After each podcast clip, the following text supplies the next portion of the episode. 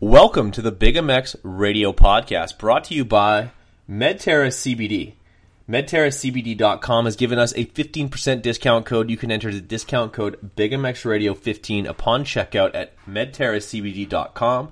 That discount code saves you 15% on every single one of your purchases, and a good por- portion of those sales come right back to us to here at the Big MX Radio podcast, which for 2019 we were successful in becoming the third highest downloaded podcast network within the sport of motocross, which is a huge feather in my cap. And the fact that uh, this is basically a, uh, a full time effort by uh, myself as well as one of my co hosts, and he'll be introduced in just a few minutes. But we have to get.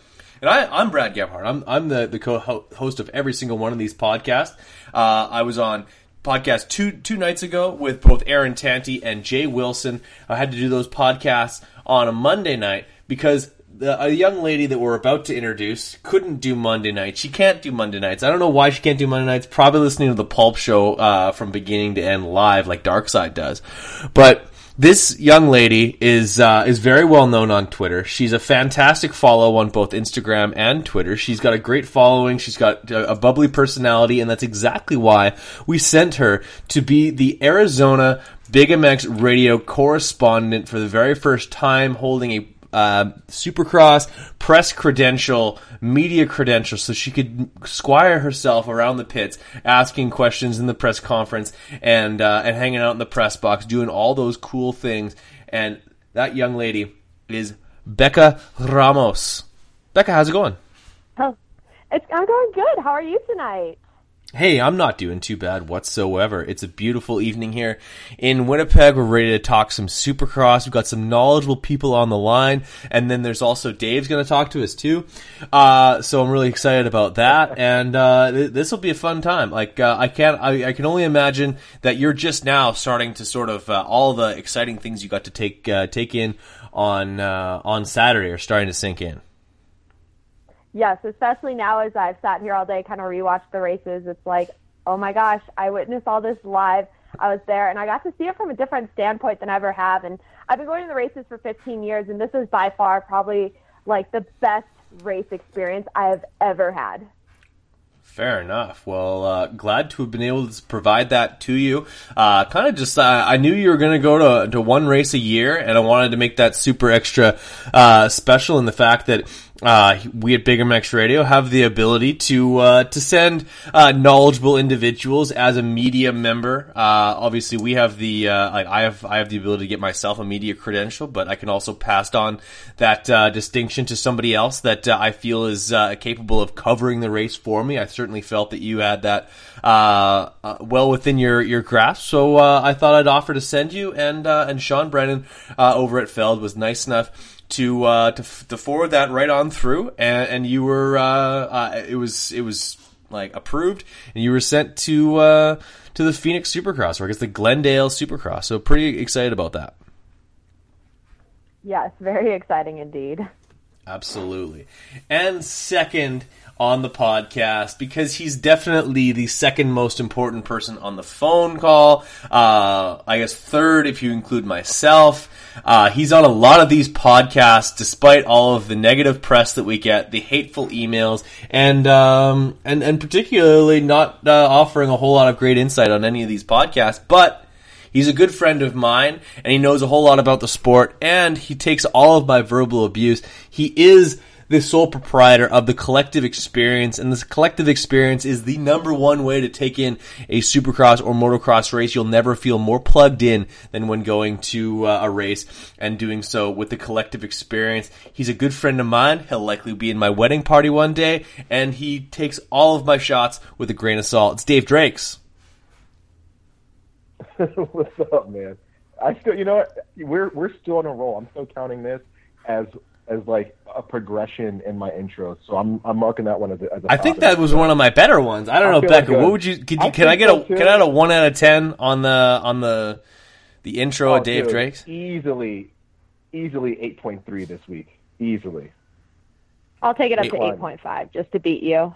8.5. 8.5 because we're competitive. I can improve on that. I can definitely improve on that. We'll we'll, we'll get it uh, cracking down uh, in the next few weeks to come. We do this every single week when we we watch the Supercross races. We get excited about them. We analyze them. We we, we watch all of the laps. We, we rewatch them on TV uh, the days later. Unless your name's Dave Drakes, in which you're just on a flight every 15 minutes, and you probably don't get a, t- a chance to watch it when you're uh, doing some product testing for a little company called Harley Davidson. But for the most part, we've all watched this race plenty of times. But you don't have to rewatch it to know that Kenny Roczen went uh, went one one one this last weekend. Uh, Becca, I can only imagine that it probably would have been uh, uh, more exciting for you to go to a Triple Crown where we had multiple winners, but anytime that you get to see the number 94 um, basically dominate everything but qualifying during the day, that's pretty cool. What did you think about the performance from uh, your current points leader in Ken Roczen going 1 1 1? in uh, a pretty amazing night, which featured a couple of red flags and uh, and a lot of laps led for the 94. Well, first of all, um, I'm kind of a huge Ken Roczen fan, so there's a little bias, but I was super pumped for him. And especially after all he's gone through the past few years with the different multiple injuries, it was really awesome to see that. And has there ever been a time where we had a rider at the Triple Crown go one one one? Like that's actually didn't Eli do it once? Has there? I want to say Eli did it oh. once the last year in Detroit. Yeah, but even just to witness say. a rider go one one one in the tri- Triple Crown. okay. Yeah, no, this was impressive. But, um, I was super impressed by his performance. He looked really good and really smooth. He, I kind of expected him to get a little squirrely, having Tomac chasing him down and maybe make some mistakes, but he managed to stay like upright on the back on the bike, stay consistent, and um, most importantly, look like he's having fun doing doing it. You could definitely tell that Kenny genuinely enjoys winning. If you compare him to some past winners like Ryan Villopoto, um, they would win races, but it didn't really look like they were completely enjoying the sport. Are you catching what I'm saying? oh, for sure. Uh, guys like that, uh, especially uh, RV. Uh, first of all, he had a lot of angst in his life in general. I think the guy was just sort of like, um, like guys like guys like uh, Dungey, guys like Villopoto. When they won, I think they just worked so goddamn hard at it it was more of like a, when you finally like you've been working hard at something, you finally do it, and you're just like, yeah, fuck yeah, I fucking finally uh, did that. It's more of like a um, like a finally than like sort of an elation, like an actual celebration, which I think uh, the that thing gets the euro coming out in uh, Kenny a little bit when he he's he's he's genuinely pumped beyond belief to make that happen. Dave, I know you're uh, you're a fan of the '94. Maybe not as much as Becca. Uh, I know you've got love for the number nine machine, but uh, yeah, just to see uh, Ken Roczen over the last basically better part of three weeks uh, have uh, like I was fortunate enough to be in. We were both uh, fortunate enough to be in attendance when he breaks that rec- that streak of uh, of no wins, finally getting back onto the uh, the top step of the podium after almost three years removed. Now he's done it. Uh, not once, but twice and four times if you count all those main events, which I don't really. But either way, pretty impressive from the '94. Yes, no. Oh, most definitely, man. He rode phenomenal. I mean, t- to Becca's point, uh, I'm really surprised that he was able to back it up with Tomac beating down his neck. I mean, you can say one of them, yeah, he got a much better start than Tomac. Tomac was kind of buried, um, but the other ones, Tomac was with him straight up, and to- and, uh, and Kenny just did not falter. I mean, we've seen time and time again where these riders are complete mental cases. It takes very little to agitate them, get them off their line, and then boom, they wash a front wheel or they get passed and they start falling back in the pack. Kenny stayed so mentally strong. He hit his marks. He looked like he was the most in control, like his bike was working the best.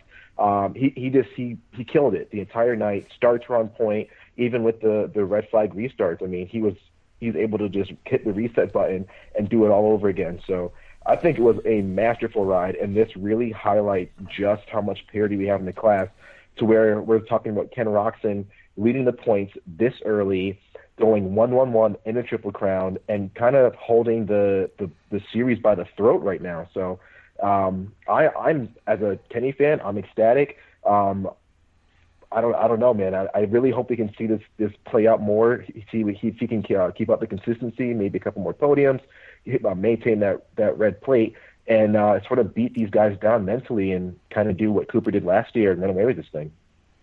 Fair enough. Now, when it comes to Eli Tomac, uh, I really felt like the whole day was um, an Eli not totally feeling comfortable with the motorcycle. We know that he has a hard time pushing it to the absolute limit um, when it when it comes time to basically like the chips are down uh, and, and, you need to do something special even when you're not feeling uh, comfortable. He's not always prepared to do that. Uh, on a night like this, he was able to take two seconds and a third, turn that into a second overall, uh, and I, think it's more or less a, a, a learn to f- uh, live to fight another day. He knows that he's going to be going to Oakland where he's been successful in the past past. That tr- that track is usually pretty beaten up, uh, which is something that uh, he seems to sort of uh, flourish in. I, I think that uh, like not exactly reminding you of an outdoor, but uh, like bouncing off of stuff is something that Eli's pretty pretty good at. Um, and I think honestly he's taking a very uh, mature uh, approach to it, not needing to win all the time, slowly but surely making his way up a little bit closer in the points. Still needs to make up some time uh, and some points on uh, on Kenny and the rest of the guys in the top three, but definitely making a case as you move towards the middle of the series here for from for some special performances uh, coming up. But Becca, here's two guys that I want to talk about. Uh, we're not really going to touch too much on the number three because he was like basically the second best guy, and there's not really too much else to say about that. We got two guys who, in the last two years, have held the number one plate. They've won championships. Neither one of them have wins this year. Um, as far as uh, oh wait, does Cooper? No. Does Cooper Webb have a win yet? No. No. No, he doesn't. Cooper Webb does not have a win. So Cooper, like the Cooper and Anderson, arguably basically the exact same, uh, at least the same platform of a motorcycle. I'm sure very different setups, but uh, two past champions. The they're they're the only two recent champions that are still in the class right now, um, and uh, and neither one of them have a win right now. Anderson's been the, the more consistent of the two. Uh, but what do you make of two guys that uh, they they've been they were used to standing at the top step of the podium and they haven't done much of either yet? Um, well, I kind of have a little bit of a theory about Cooper Webb and Anderson. They both come from the Baker's factory, and the riders that I've seen from the Baker's factory, they typically tend to kind of like always be care more about consistency than kind of pushing it to the to the line to try and always get first and risk their bodies at the same time. I feel like they kind of like hang back and maybe let's say they're there if Tomac or Roczen crashes, there they'll be there to take yeah. that top step of the podium. Capitalize.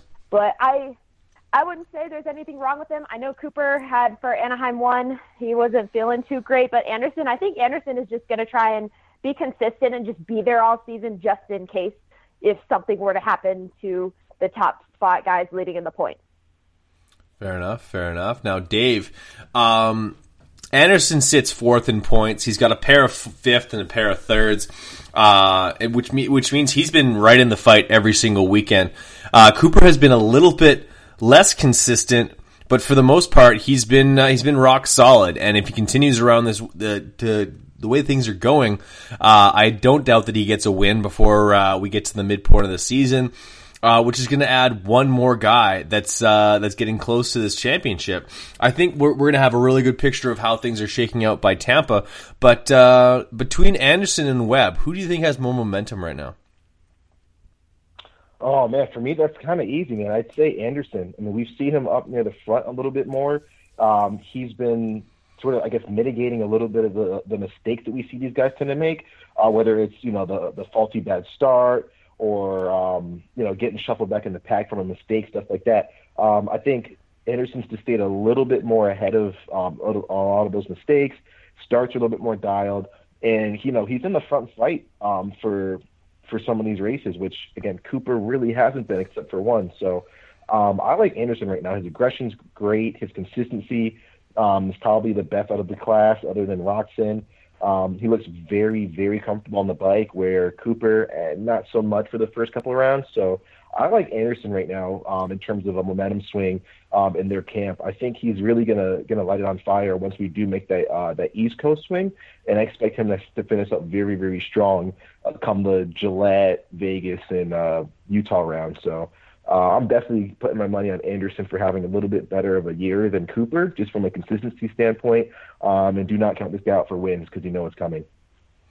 Fair enough. Well, I, think both those guys are putting themselves in a good position consistently uh, to to pounce if either one of uh, either Kenny or Eli or Adam, for that matter, uh, happen to have really off nights. But uh, to the way I see it right now, you're a heavy three. You're fastest, consistent three guys that uh, are going to be threatening for wins on a, uh, week-to-week basis are going to be the 94, the three, and the nine of Adam Cianciarulo, who, if not for going ass over tea kettle in the whoops that he was basically making look like he was uh, superhuman in, uh, except for one pushing the front and one going uh, going over the front, over the bars. Um, I, I think Adam uh, had a had a good chance of being on the podium on this night. He certainly had more speed than a couple of the guys who fin- a lot of the guys who finished ahead of him. Uh, Becca, what did you see from the Nine Machine? Uh, his first season as a as a 450 rookie, in a lot of ways, sort of going how we thought it was, with a lot of speed and a lot of mistakes. That is Adam, great guy, very respectful rider, but I wish he could be more consistent of a rider. Um, I feel like he feels the same way. Yes, he definitely um, super fast is a great contender for the title, but again, he needs to work on his consistency. Consistency, big word for me, and staying mm. on the bike. But overall, I think he's holding up very well in the 450 class. Um, possibly a title contender if he could get some wins in. He did crash during Glendale, so I hope that really doesn't majorly affect him. He looked like he was okay.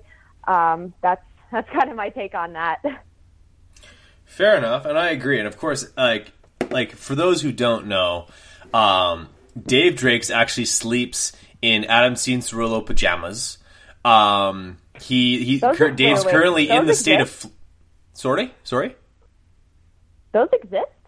Absolutely, they exist. Uh, they exist yeah. in the fact that um, that Dave, Dave went to uh, Beaker last year, who works at Fox, and asked for a full set of Adam Cianciarulo gear, which he travels with everywhere he goes. And before Dave goes to sleep, he puts on the pants and jersey, and uh, and like says a nice little prayer, and then puts his little head down to sleep uh, in, in in full gear, uh, worn by Adam Cianciarulo, Adam Cianciarulo, unwashed um, and that's how he goes to bed every night. Uh, but in all seriousness, uh, Dave, I, I got to think that your your heart sunk when you saw the kids uh, uh, the kid go ass over tea kettle in the uh, in the whoops there. Oh, dude, you you have no idea, man. It, it was it was such a bummer. I mean, I think Adam has had a really good season. Um, I think he has a lot more left in the tank. I think he needs to hone just a few little minor areas. Um, but he looked like he was having a, a pretty a pretty decent year. I mean, he didn't. He, the last couple of races, we didn't see that intensity that he came out with at MEC or at uh, Anaheim One. But I think that's him sort of realizing how long the series is, and that consistency is the name of the game in the 450s. You know, there's not as much of a rush like there is in 250s to uh, to score every single point. I mean, every point does matter, but um, you know, it's it's very lengthy for the 450 guys. You really got to pick your battles, um, pick when it's okay to get a fifth and a fourth, and you know, not push it to risk um, getting dropped back from you know to 17th because of a crash like we saw this past weekend.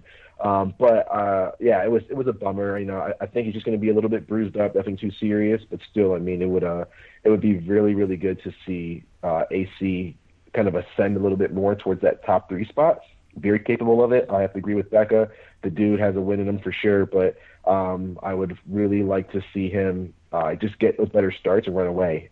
Honestly, he's been the fastest guy at every single one of these tracks in qualifying, um, which is saying a lot for a rookie on a bike that he's really not that familiar with.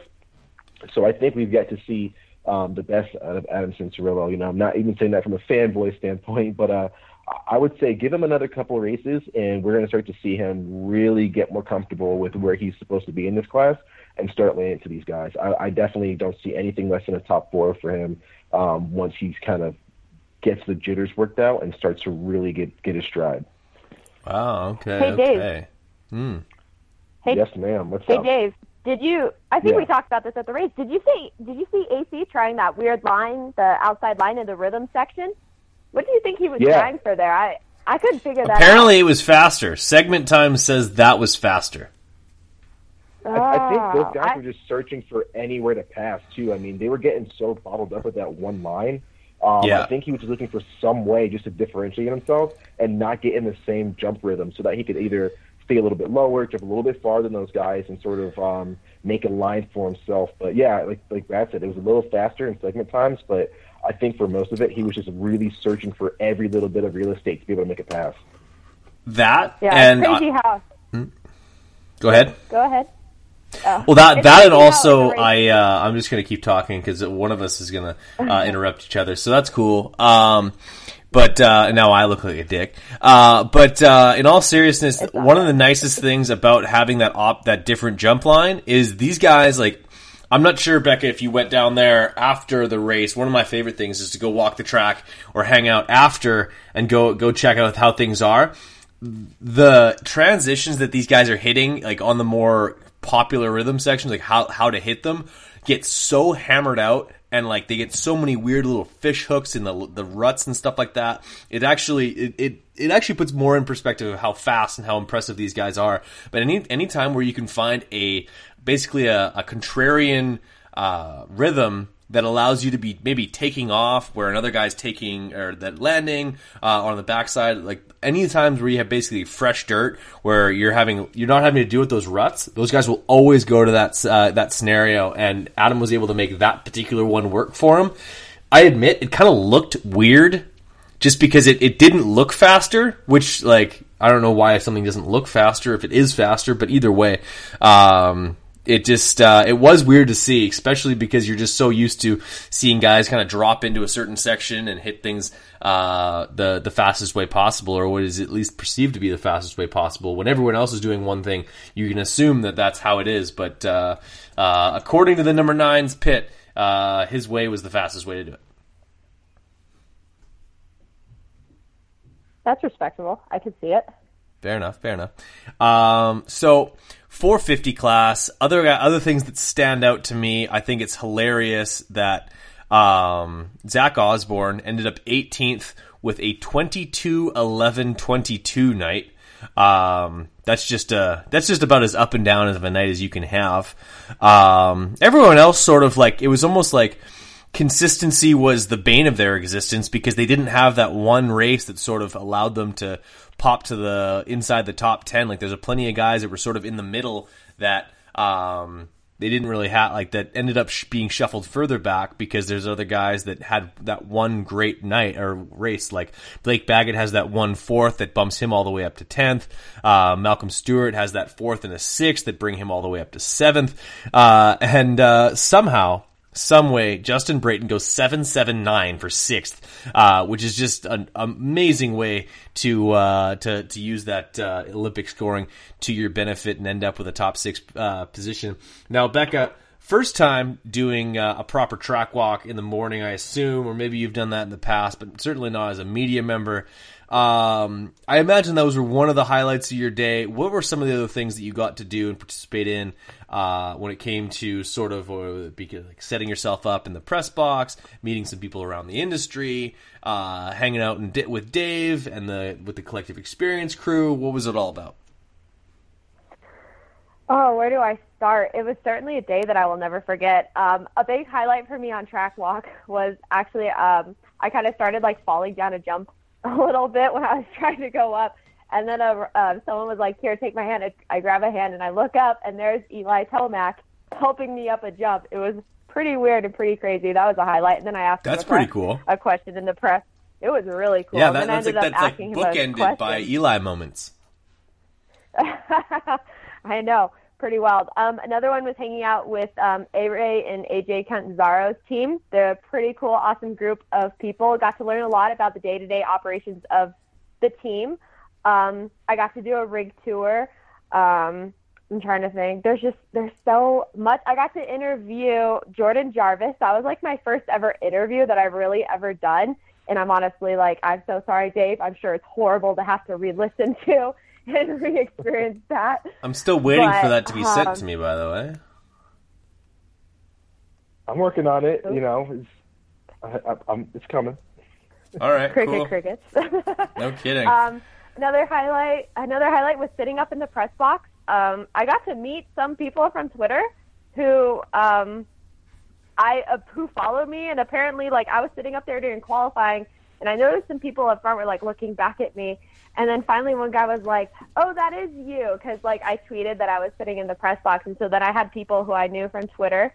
Um, I believe this Fans. guy by the name of Chris Chris Kuski, I think that's his name. Chris, Um, Cook, Chris Cooksey.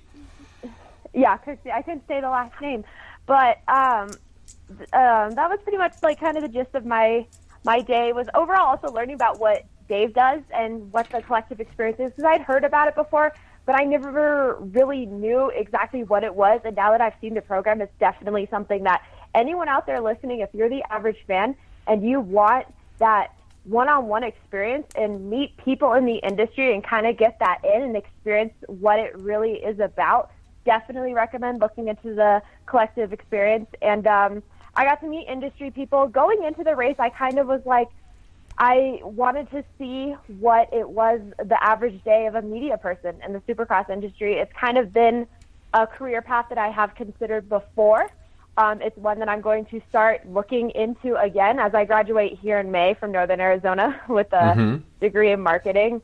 So that, other than that, that was those are kind of like the highlights of my day. There was just so much that went on. Honestly, it was a lot of walking more than anything. I think I ended I ended up with like 38,000 steps that day and walked like 17 miles.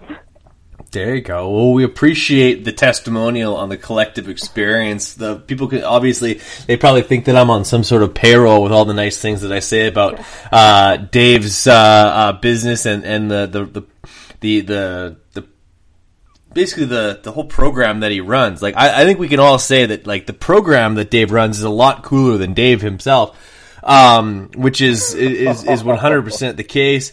Um, and, and just like the the guy, he he dots his i's, he he crosses his t's, uh, and you're if you sign up with the collective experience, you're gonna have fun. You're gonna be included. You're gonna be feel like a rock star for the day uh, because you're you're putting a lot of uh, um, time in. So and a lot of one-on-one time with these individuals. Now, let's throw it to commercial break right now here on the Big MX Radio podcast. We're going to talk 250s for a short bit, and then uh, and then we'll, we'll let these two get on with the rest of their evenings. We'll be right back after these messages from the collective experience, as well as I think W Wheels is in there, and uh, maybe Sick Wicks candles, soy wax candles. Go check them out. We'll be right back after these. Hey, Big MX listeners! Thanks for listening to this episode. Check out these commercials, support our sponsors. We'll be right back to the show. Thanks for listening. Hey, Big MX listeners, let's talk a little bit about Sick Wicks candles. Sick Wicks is the small business that you may not have heard of so far, and that's why they're on the show right now. That's why we need to get you informed. Soy-based candles are phenomenal. They're not made with the same harmful chemicals that a paraffin wax candle are made from, and the scents are unbelievable. You need to check these out. The Morning Moto smells like coffee. The Privateer smells like beer, as it should. All these awesome candles, you gotta check them out. They're motocross dedicated, and uh, they, they they burn nice and clean. They got that wood wick that sounds awesome. It, it pops and crackles just like a real fire. And uh, it's going to make your garage smell better. It's going to make your living room smell better. And if you take them into the bedroom, don't tell me about it, but enjoy it. You're going to love these candles, and you can find them at sickwicks.com. Head there right now. Enjoy them, and you're going to love it. Absolutely. Check them out. Only recently have the health benefits of CBD products been acknowledged by the masses. CBD is every bit as powerful as it is misunderstood. In the past, we've known so little about a vital system that exists in every single one of us. Medterra CBD products promote wellness and overall improved health so that you can be your very best each day. A passionate and dedicated staff have developed an impressive lineup of CBD products which help as a sleep aid, an anti-inflammatory, and for pain relief. Why choose Medterra CBD? Medterra CBD products are of the highest quality. Purity tests are done extremely frequently, and their responsive and dedicated customer care team will guide you through your CBD journey. For more information or to browse Medterra CBD's products, please visit www.medterracbd.com. Medterra CBD, our CBD, your health. Since 1979, Maxima USA has changed lubrication. Industry leading products have equated to hundreds of championships wherever quality lubricants are needed. Maxima has built a reputation for great quality by earning lifelong customers one at a time. Customers who trust in the complete lineup of products from Maxima USA.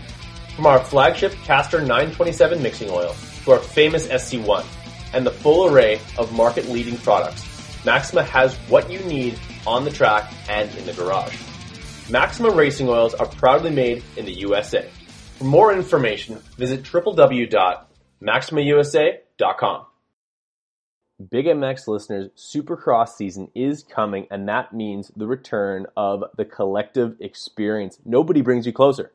Nobody gives you an exclusive experience where you are part of a privateers racing program throughout the day. I'm talking pre race strategy, filming practice session, sessions, talking about the racetrack, meeting the riders, getting cool swag, getting to hang out with guys like Dave Drakes, getting to hang out with guys like me at the track.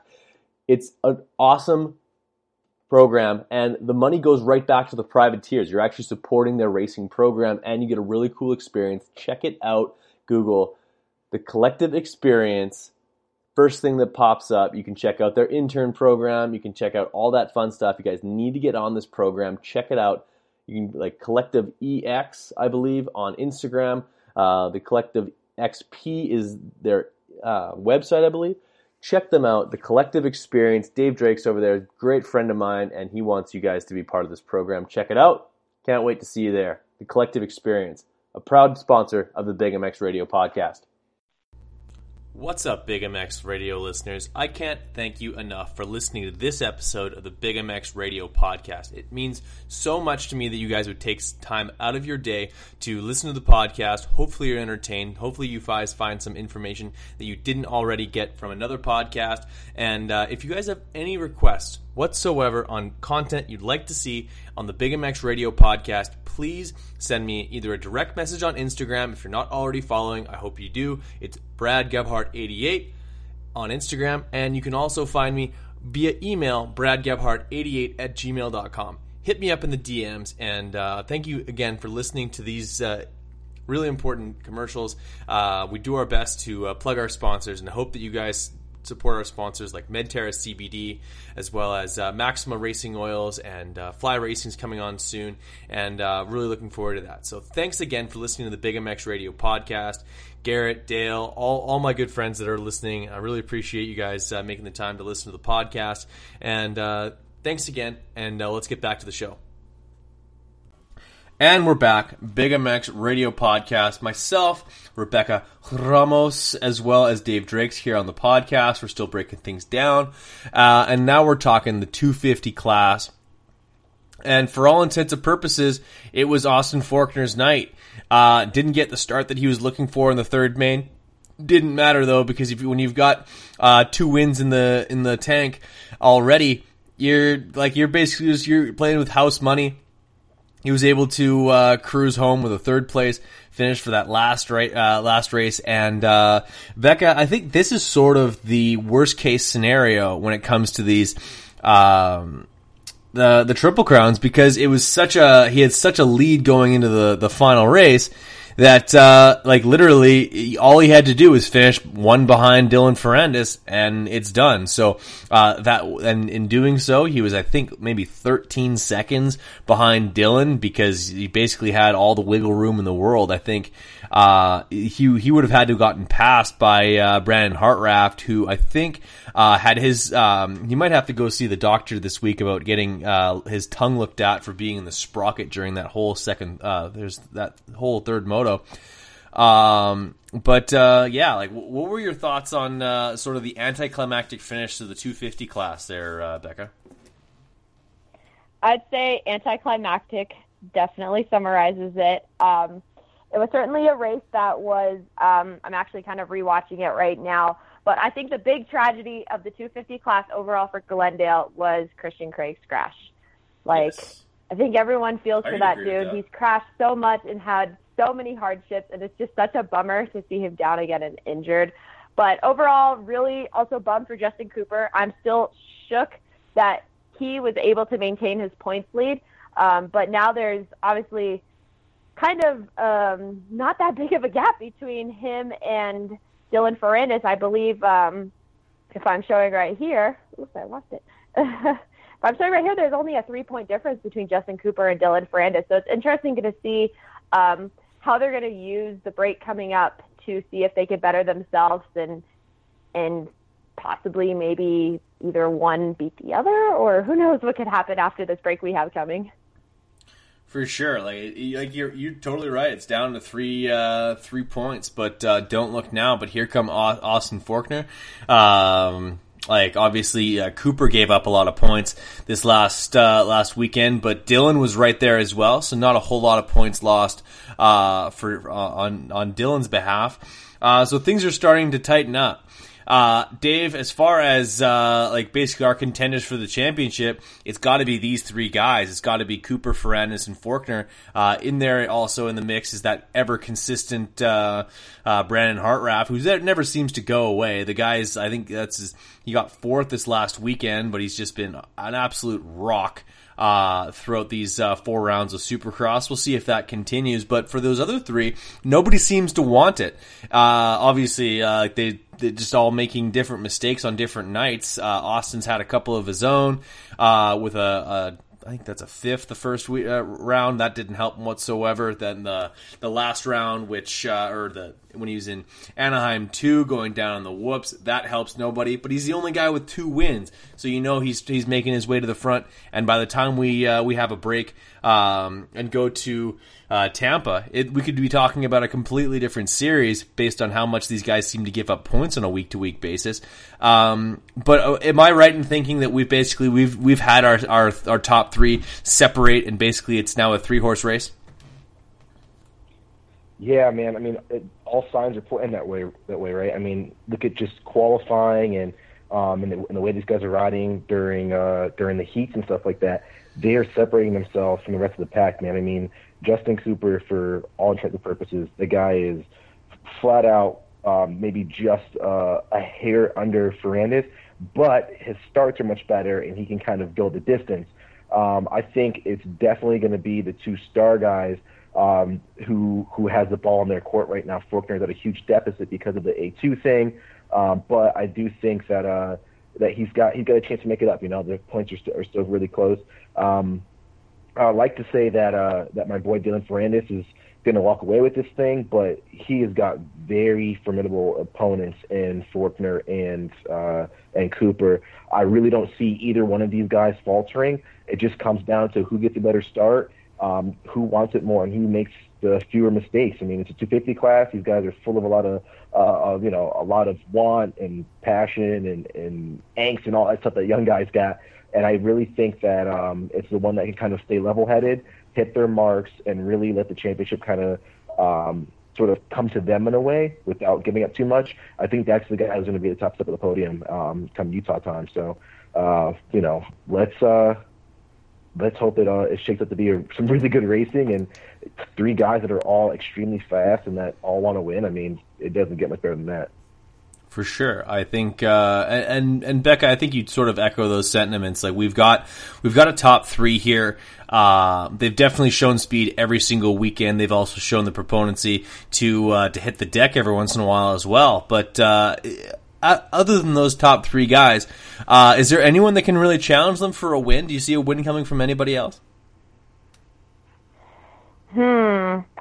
I don't know. I feel like maybe. Well, he's injured now. I was gonna. I've been wanting Christian Craig to get a win, but I don't think that's gonna happen because he's apparently out for the next few rounds. Yeah, but, if we see that, um, it'll be in March. Yeah, possibly. I honestly don't see anyone else. Maybe Alex Martin can sneak up on these guys and cause a little havoc, but do I see anyone else besides Justin Cooper, Dylan Ferrandis, and Austin Forkner getting a win? I would say no. Fair enough. No, I don't think so at uh, at this point. Um, certainly not on that. Uh, hey, Lee McCollum is one hell of a, a, mechanic, but I don't think he can make uh, chicken salad from chicken shit that is the Suzuki 250F right now. Uh, it just doesn't seem to be coming together. Uh, one guy had a one particular uh, main um, that sort of stands out of the rest, which uh, he goes 10 3 13. I really thought that when De- uh, Derek Drake not only led laps, but uh, kind of held his own in that second race, that he was going to back that up with, we're going to see a. Uh, an emergence, maybe uh, two TLD KTM's uh, within the top five on a regular basis, but no, thirteenth in the third one. Uh, not uh, not the showing that we were looking for, but a little bit of confidence, Dave. That's got to be feeling. That's got to feel good for a kid who's uh, had a bit of a rough go here. Um, fading like a cheap suit in a lot of those uh, those nationals this last year, leading some laps, showing speed, but nothing really to show for it as far as results goes. And then uh, kind of similar uh, so far start to his Supercross series. The guy's been uh, kind of in and around that 13th to 8th spot but the it uh it, it's okay but it's it's not where uh like those aren't the positions that get you paid when it comes to the 250s so uh um like a, a good second moto from uh from Derek Drake but we need to see more don't we Oh, 100%. I mean, you know, calling it what it is, um, I still feel like Derek Drake is still very much uh, almost like that rookie stage. I know he's got you know some outdoor um, gate drops under his belt, and he's been training with the big boys for a while. Um, I still see him in the kind of like that that rookie slot. So um, I would say that he needs a little more to be able to prove that he you know he's able to to run with those top guys and and and be able to secure the ride that he has for years to come.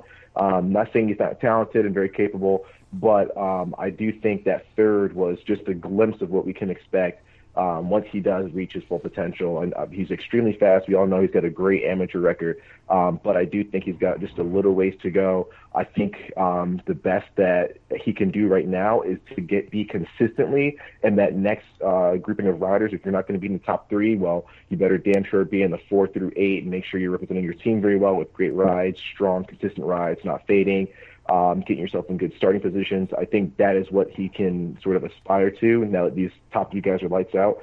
Um, but yeah, he, he's got to show a lot, man. This class is extremely stacked. He's got some some pretty well known uh, 250 vets, quote unquote, in the class. So um, yeah, Derek's got his work out for him. But I think if he can do all those things, good starts, consistent rides, to his mark, last the the entire race, I think he can uh, solidify himself for you know that next group of guys that once they do reach that full potential, they're gonna make some noise.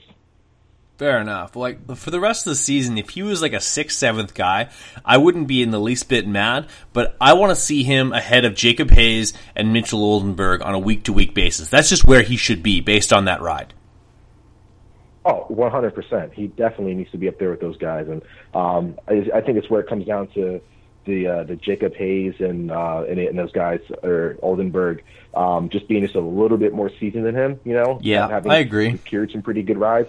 I think they're just just a little bit ahead of them in terms of uh, maturity, racecraft, and just knowing where to put the bike, what to do, when to hold back, when to push. So I think that'll come. Give him another year or so. Um, let him get pushed around a little bit more. It'll it'll snap them awake, man, and uh, and get them where he needs to be. So I, I definitely think uh, I think it'll it'll happen. It's just when you when you grab these rookie kids out of the out of the amateur ranks like this, it takes them some time to get going. You know, not everyone's going to be a uh, you know like a Tomac or, or like a James and come out and boom, you know, they're almost winning their first race. So I'd say give it some time. You know, we can we can start pulling uh you know talking about uh, you know does he deserve the ride another you know after this season if he's not really making a name for himself. But I say we still got some time.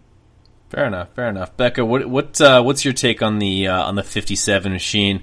Uh, obviously, uh, there's room for improvement there, but like I said, I feel like he should be ahead of uh, uh, guys like Oldenburg and Hayes just on equipment alone. Those like obviously those guys got some some decent horsepower under the hood, but um, like Drake's got the contract. He's got the he, he makes the big bucks, and he's he's supported by the factory he's got, as you said, he's got the amazing gear. All he needs is just consistency. He needs to keep the bike on two wheels, um, get consistent starts, and kind of be there. Like I always say, with consistency, that means being there. If one of those front top three riders is down, you need to be there to take that position on the podium and stay mm. there. Um, if if maybe not this year might be his year, but definitely possibly next year when some of these guys like Austin Forkner, maybe Dylan Ferrandis move up to the next to the 450 class, I definitely see Derek Drake being a contender in the future. Definitely has a lot of potentials, and I look forward to seeing what he has in him, not just this season, but in the future. And I hope he's able to keep that ride with uh, Troy Lee. Yeah, well, like uh, we we shall see, so to speak, when it comes to uh, Derek Drake. If he can, uh, if he can put up the, those random results, if, if if if his year could sort of go like if those were actual main events, a ten, a three, a thirteen, that's grounds for sort of giving him another shot. Like uh, there's more than a few teams that have gambled on the the potential to uh, to make special things happen. Lord knows that uh, th- there's a lot of years where Josh Grant probably didn't have a lot of awesome rides, but he also he'd, he'd win that one race where you're like, well, there's there's your evidence. The guy can make it happen. So, um, to sort of the proof is in the pudding. Uh, it's amazing to see how many, uh, and unfortunately, unfortunately, we, we lost one of them. But uh, how many Australians we have in the the lineup right now between Luke Clout uh, Aaron Tanti and uh, Jay Wilson. I don't know if either one of you are familiar with uh, any one of those three guys, but every single one of them damn near in the top 15. Luke Clout currently sitting in ninth in points. Um, pretty pretty cool to see these these guys uh, working hard, making uh, making some some moves towards the front. A lot of times with uh, uh whether it be the Penrite Honda or a couple of Yamahas, like uh, they've been a, a, welcome addition to the series. And by in no shape or form did Jay Wilson and Aaron Tanti do anybody any favors by picking the number 106 and 108 because that's about as confusing as it gets when it comes to watching the races. Most is, definitely. Yeah. I, I, like those two guys for sure. They have saved my fantasy, and I am proudly ahead of Becca right now. So I yeah, am, uh, I think I, I jumped. I, I jumped ahead too. I think. Okay, the only reason very much for riding so well. Oh, actually, I actually, yeah. Hey, here's the, uh, this would be good. Yes, I, I, I know why we're ahead of uh, ahead of her, Dave. Becca, would you like to inform Dave as to why we are now ahead of her? Yes. Um, well, so um, I'm going to go with this story because uh, Dave Dave kind of made it evident. So you know, I forgot to make my fantasy picks. I got a little distracted doing so much during the day, and you know, um, that's kind of that gist. I'm super bummed. Like, I don't even know what to say. You think I'm at the race? I remember to make my fantasy picks, but obviously no. But um, I think it was Dave Drake setting me up, you know, having some sort of tactic to keep me distracted during the day, and uh, with such an awesome experience that I forgot to make my fantasy pick. So I I, I blame Dave Drake. Not even my fault. Not my fault at all. Wow. I don't know what you're talking about. Uh, definitely. Wow. I don't know. I don't know. wow. Had had you ever forgotten before? Like, was this, this your first time forgetting? Like, it was just such a whirlwind that you oh, forgot. Oh no. Oh no, that, that this is not the first time like that's happened. Okay. I'm pretty sure okay. I forgot to make my picks in Vegas last year as well. Whenever I go to the races, I honestly like kind of forget about making fantasy picks even though I'm there. I just I'm too busy taking it all in and enjoying the experience.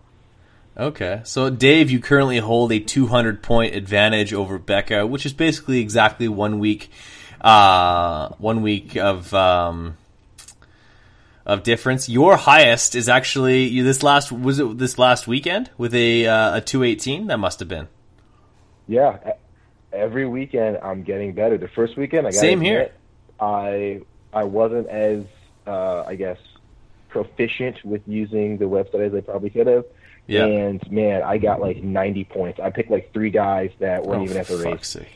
Uh, so I'll admit it, but uh, yeah, yeah, you picked you picked Ryan Villopoto and uh, and James Stewart just because you're a fan.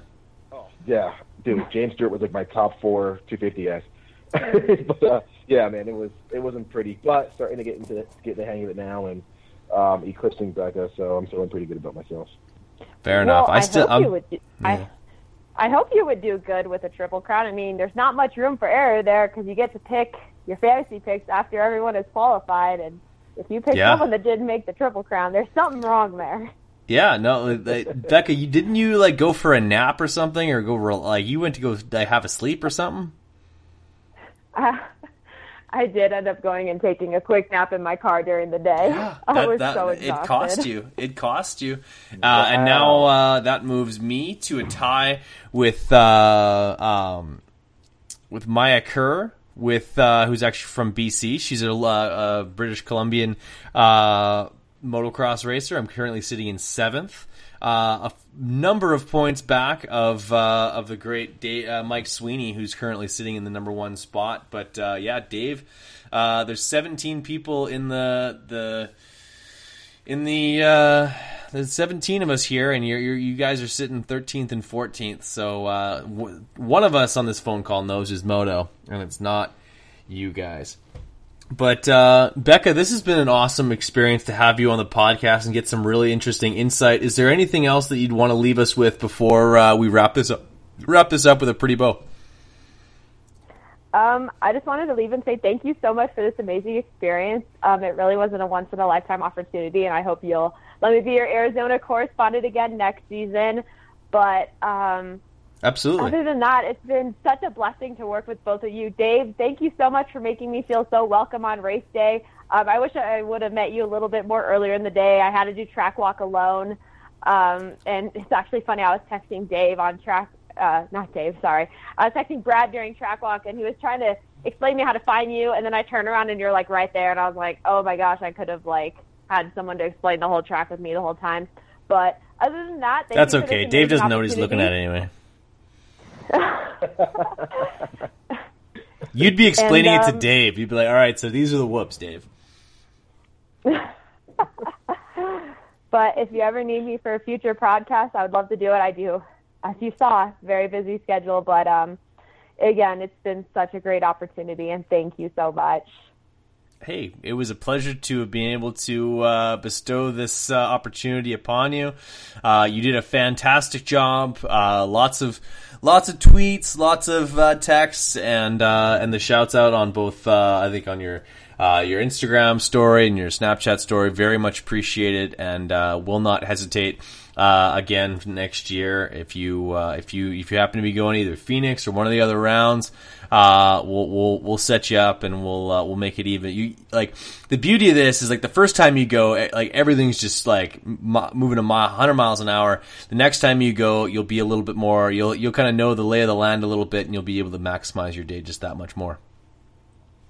I really hope so. I I already have a list of like what I want to do better next time. I really compared what I did. Even for this podcast, I've been taking notes of as I go of how I need to improve. Like definitely need to do more research before like 200%. Okay, fair enough. I think Dave also has a list of things he needs to work on, so maybe you could you could take a few things out of that. always, always work. Always, dude, man. I just Always. like he he he thinks I'm I'm kidding, but uh, Dave, always a pleasure, my friend. Uh, I I know you got some more spots uh, available for uh, the interns, as well as uh, some experienced spots leading up to the rounds that are coming up. Uh, Oakland, which is of course everybody's favorite round, and then uh, San Diego, a whale's vagina. Um, what what can you tell us about the collective experience in the next couple weeks? Oh man, we're in full swing. So this weekend, uh, I think we've got a pretty full roster of uh, SX interns. They're going to be experiencing a lot of the same stuff that Becca did. So they're going to be on track walk with us, doing some rig tours, uh, getting a chance to really interact with a lot of industry people, make these connections that last a lifetime and propel you into the industry full blown for possible careers and opportunities.